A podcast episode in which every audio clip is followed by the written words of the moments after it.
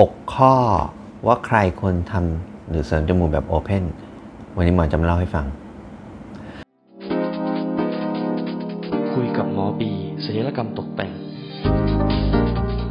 สวัสดีครับ ผมนายแพทย์ชพงศ์สาตรสาธิต สมาชิกสมาคมศัลยแพทย์ตกแต่งแห่งประเทศไทย วันนี้มาเล่าให้ทุกคนฟังในเรื่องของการเสริมจมูกเทคนิคแบบเปิดหรือโอเพนกันบ้างว่า ใครควรจะทำแบบนั้นแล้วก็มันคืออะไรนะครับ การเสริมจมูกแบบโอเพนเทคนิคหรือการเปิดเพื่อเห็นโครงสร้างจมูกทั้งหมดนั้นก็คือว่าปกติเราจะมีแผลในการเสริมจมูกก็คืออยู่ด้านในนะครับอาจจะเป็นข้างเดียวหรือสองข้างก็แล้วแต่ แต่ว่าถ้าเราทำแบบเปิดหรือโอเพนเนี่ยเราจะมีแผลด้านนอกที่เป็นอยู่ส่วนของผิวหนังส่วนปลายด้วย ก็คือส่วนเชื่อมของใต้หยดน้ำตรงนี้ที่เราเรียกกันนะครับ หรือบางคนอาจจะไปลงแผลเชื่อมอยู่ตรง ฐานของหยดน้ำเลยที่ต่อกับริมฝีปากบนตรงนี้ แต่โดยส่วนตัวเนี่ยหมอไม่ชอบแผลจุดนี้สักเท่าไหร่นะอาจจะขึ้นมาสักนิดหนึ่งเพราะว่าแผลถ้าไปอยู่ตรงรอยต่อตรงนั้นเนี่ยเวลามันเกิดแผลเป็นอะมันมีแผลบุ๋มมีรอยบุ๋มได้ง่าย แล้วก็โอกาสขาดเลือดมากขึ้นนะครับ เพราะว่ามันไกลจากเส้นเลือดที่มาเลี้ยงจากด้านบน มากขึ้นนะครับ เพราะว่าอย่าลืมว่าเวลาเราทำแบบเปิดแล้วเนี่ยเส้นเลือดที่มาเลี้ยงผิวหนังตรงปลาย จะมีจากด้านบนเท่านั้นเพราะด้านล่างถูกแยกหรือตัดขาดออกไปแล้วนะครับ สิ่งที่เราจะเกิดขึ้นก็คือเมื่อเมื่อเมื่อเราเปิดแผลแนวเนี่ยแล้วเนี่ยเราก็จะเห็นโครงสร้างทั้งหมดไล่ไปจากล่างขึ้นบนนะครับ เวลาเราเปิดแผลก็คือปีกกระดูกอ่อนส่วนล่างที่เราเรียกว่า lower lateral cartilage หรือว่าส่วนปลายส่วนทิพของจมูกที่ทุกคนอยากได้มันพุ่งขึ้นนี่แหละนะฮะส่วนใหญ่จะเป็นปัญหา ส่วนต่อไปก็คือเป็น upper lateral cartilage ก็เป็นกระดูกปีกกระดูกอ่อนส่วนบนเป็นลักษณะปีกสองข้างมาประกบกันเหมือนกันนะครับเป็นส่วนเชื่อมต่อระหว่างกระดูกแข็งกับไอ้ไอปีกกระดูกอ่อนส่วนปลายเนี่ยนะฮะหลังจากนั้นขึ้นไปก็เป็นตัวกระดูกแข็งหรือเรียกว่ากระดูกจมูกหรือนาซโบนนะครับอีกส่วนหนึ่งก็คือ กระดูกอ่อนแผงกั้นจมูกส่วนที่4นะฮะอีกส่วนหนึ่งที่จะพูดถึงก็อาจจะเป็นเรื่องของนาซาสปายหรือว่ากระดูกฐานจมูกที่มันอยู่ใต้ตรงนี้เลยที่เป็นกระดูกแข็งที่ขึ้นมารับปีกกระดูกอ่อนส่วนปลายขาของปีกกระดูกอ่อนส่วนปลายนั่นเองนะครับ ทีนี้เมื่อเข้าไปแล้วเราจะเข้าในชั้นของใต้เยื่อหุ้มกระดูกอ่อน และเยื่อหุ้มกระดูกแข็งเลยนะฮะเพื่อจะเห็นโครงสร้างแบบเปลือยๆตรงเนี้ยแล้วเราก็จะทำการ เปลี่ยนแปลงโครงสร้างในปัญหาที่เราวิเคราะห์กับคนไข้ก่อนที่จะผ่าตัดแล้ว ทีนี้เมื่อเราเข้าไปเนี่ยการเปลี่ยนแปลงโครงสร้างก่อน ก็อาจจะไล่จากบนลงล่างบ้างละเพราะว่าเวลาเราเข้าไปแล้วเราก็จะ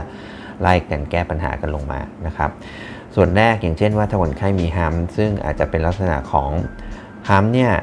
เป็นมีส่วนประกอบทั้งกระดูกแข็งก็คือนาเซาโบนเอง หรือว่ากระดูกอ่อน ซึ่งก็คือให้ส่วนปีกกระดูกอ่อนส่วนบนเนี่ยที่เป็นฮัมขึ้นมาด้วย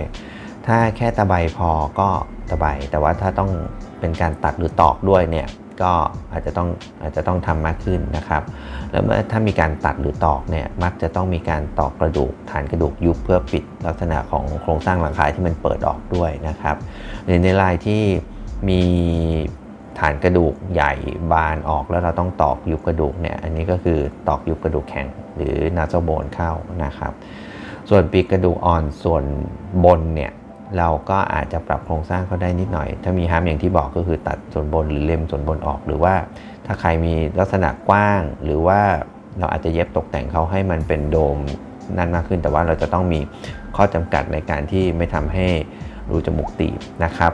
ส่วนเมื่อมาถึงกระดูกอ่อนส่วนปลายที่เป็นตัวเจ้าปัญหาว่า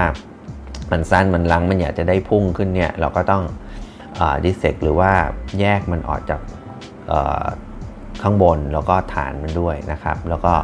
อาจจะเข้าไปดูตรงแผงกั้นจมูกว่ามันมีเอียงมีอะไรที่เราจะต้องแก้ไขไหม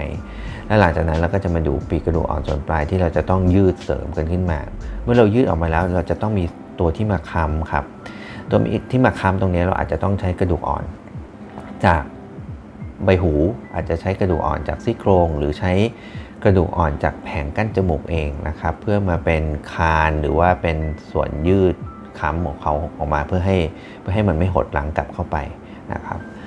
แล้วก็ตัวปลายเองปีกกระดูกอ่อนส่วนปลายเอง เราก็จะมีการอาจจะมีการเย็บอินทราโดมอลเพื่อทำปรับรูปให้เขาให้ให้ให้ชันขึ้นหรือแหลมขึ้นหรือโด่งขึ้นนะครับ หรือก็อาจจะต้องมีเย็บกันinterdome ก็คือว่าเย็บประกอบกันในในใน position ที่เราต้องการจะเปลี่ยนแปลงเขา อาจจะสูงขึ้นแล้วก็ยืดยาวออกนะครับ แล้วหลังจากนั้นเราก็มาดูการเสริมละเสริมก็จะแบ่งเป็น 2 ส่วนใหญ่ๆก็คือด้านบนกับส่วนปลาย ด้านบนเนี่ยหรือด้านบนจมูกก็คือตรงนี้ dorsum เนี่ยเราอาจจะใช้วัสดุอื่น อย่างเช่นซิลิโคนก็ใช้ได้นะครับ อาจจะเอามาวางแต่ว่าเราตกแต่งให้เหมาะกับรูปกระดูก หรือว่าอาจจะใช้ ลักษณะกระดูกอ่อนที่เคยได้ยินว่าเป็นกระดูกอ่อนสับละเอียด แล้วก็ห่อด้วยแฟชเชียมาวาง อันส่วนใหญ่นั้นจะต้องใช้จากซี่โครงด้วยนะครับ เพราะว่าต้องใช้ปริมาณค่อนข้างเยอะ หรือประกอบกับเนื้อเยื่อก้นกบที่จะต้องมารองด้านบนในหลายที่มีปัญหาของเนื้อบาง หรือเคยมีพังผืดอะไรมาก่อน หรือเคยเสริมแล้วมีปัญหามากๆนะครับ แล้วก็หลังจากนั้นเนี่ยพอมาถึงส่วนปลายที่เป็นปีกระดูกอ่อนส่วนปลายที่เราอยากได้ปลายพุ่งเนี่ยเเราจะไม่ใช้ซิลิโคนละ นะครับซิลิโคนถ้าวางด้านบนเราก็จะมาจบอยู่ที่ก่อนที่จะเป็นปีกระดูกอ่อนส่วนปลายเนี้ยนะครับเพราะเราจะไม่ดันเนื้อด้วยซิลิโคนละตรงปลายนะฮะก็ตรงปลายถ้าเราเสริมด้วยโครงสร้างแล้วยังไม่พอเราก็อาจจะต้องเอากระดูกอ่อนส่วนอื่น ก็คืออาจจะจากใบหูหรือซี่โครงที่เราเราเรา take จากคนไข้มาเนี่ยนะครับ มาประกอบกันเพื่อให้มันมันโด่งขึ้นหรือว่ามันยืดยาวออก แล้วก็ในทรงที่สวยขึ้นพวกเนี้ยมันจะมีองศามีมิติอยู่ซึ่งแพทย์จะต้องรู้นะครับเนี่ย ปัญหาพอพอเราทำแบบนี้หลังจากเราปิดแผลการเสริมจมูกแบบโอเพนหรือแบบเปิดเนี่ยมันก็จะได้ลักษณะของผิวสัมผัสตรงปลายที่มันค่อนข้างจะเป็นธรรมชาติ เพราะมันเป็นกระดูกอ่อนแล้วก็เป็นเนื้อเรา เหมือนโครงสร้างปกตินั่นเองเพียงแต่ว่ามันมีการเปลี่ยนแปลงโครงสร้างให้มันโด่งขึ้นพุ่งขึ้นหรือยืดยาวขึ้นเพราะนั้นตรงนี้ได้ได้ความเป็นธรรมชาติ ทีนี้ใครล่ะที่เหมาะสมที่จะทำแบบโอเพนนะครับก็คือหัวข้อสั้นๆ ง่าย ๆ อย่างเช่น 1. คือมีจมูกปลายจมูกสั้นหลัง แล้วเราต้องยืดมันออกจริงๆอะนะครับหรือมีปัญหาตรงนี้จริงๆ ถ้าถ้าหวานด้วยซิลิโคนแล้วมีปัญหาเรื่องทะลุแน่ๆนะครับสคือเคยทำแบบโอเพนมาแล้ว เวลาเราจะแก้ไขเราก็คงจะต้องโอเพนแผลเพื่อเข้าไปดูโครงสร้างที่เขาปรับแต่งมาว่ามันจะต้องทำอะไรบ้างนะครับ3คืออยากยืดไอ้ส่วนปลายจมูกส่วนปลายเนี่ยเกิน 3-5มิลิเมตร5-6มิลขึ้นไปนะฮะ 4 คือไม่ยอมรับการใช้วัสดุแปลกปลอมในร่างกายเลย คือไม่ยอมรับ implant หรือซิลิโคนเพราะฉะนั้นจะต้องใช้วัสดุร่างกายทั้งหมดก็จะเป็นกระดูกอ่อนจากส่วนอื่นที่มาทำมาเสริมนะครับ 5 คือมีปัญหาของโครงสร้างอย่างเช่น ด้านบน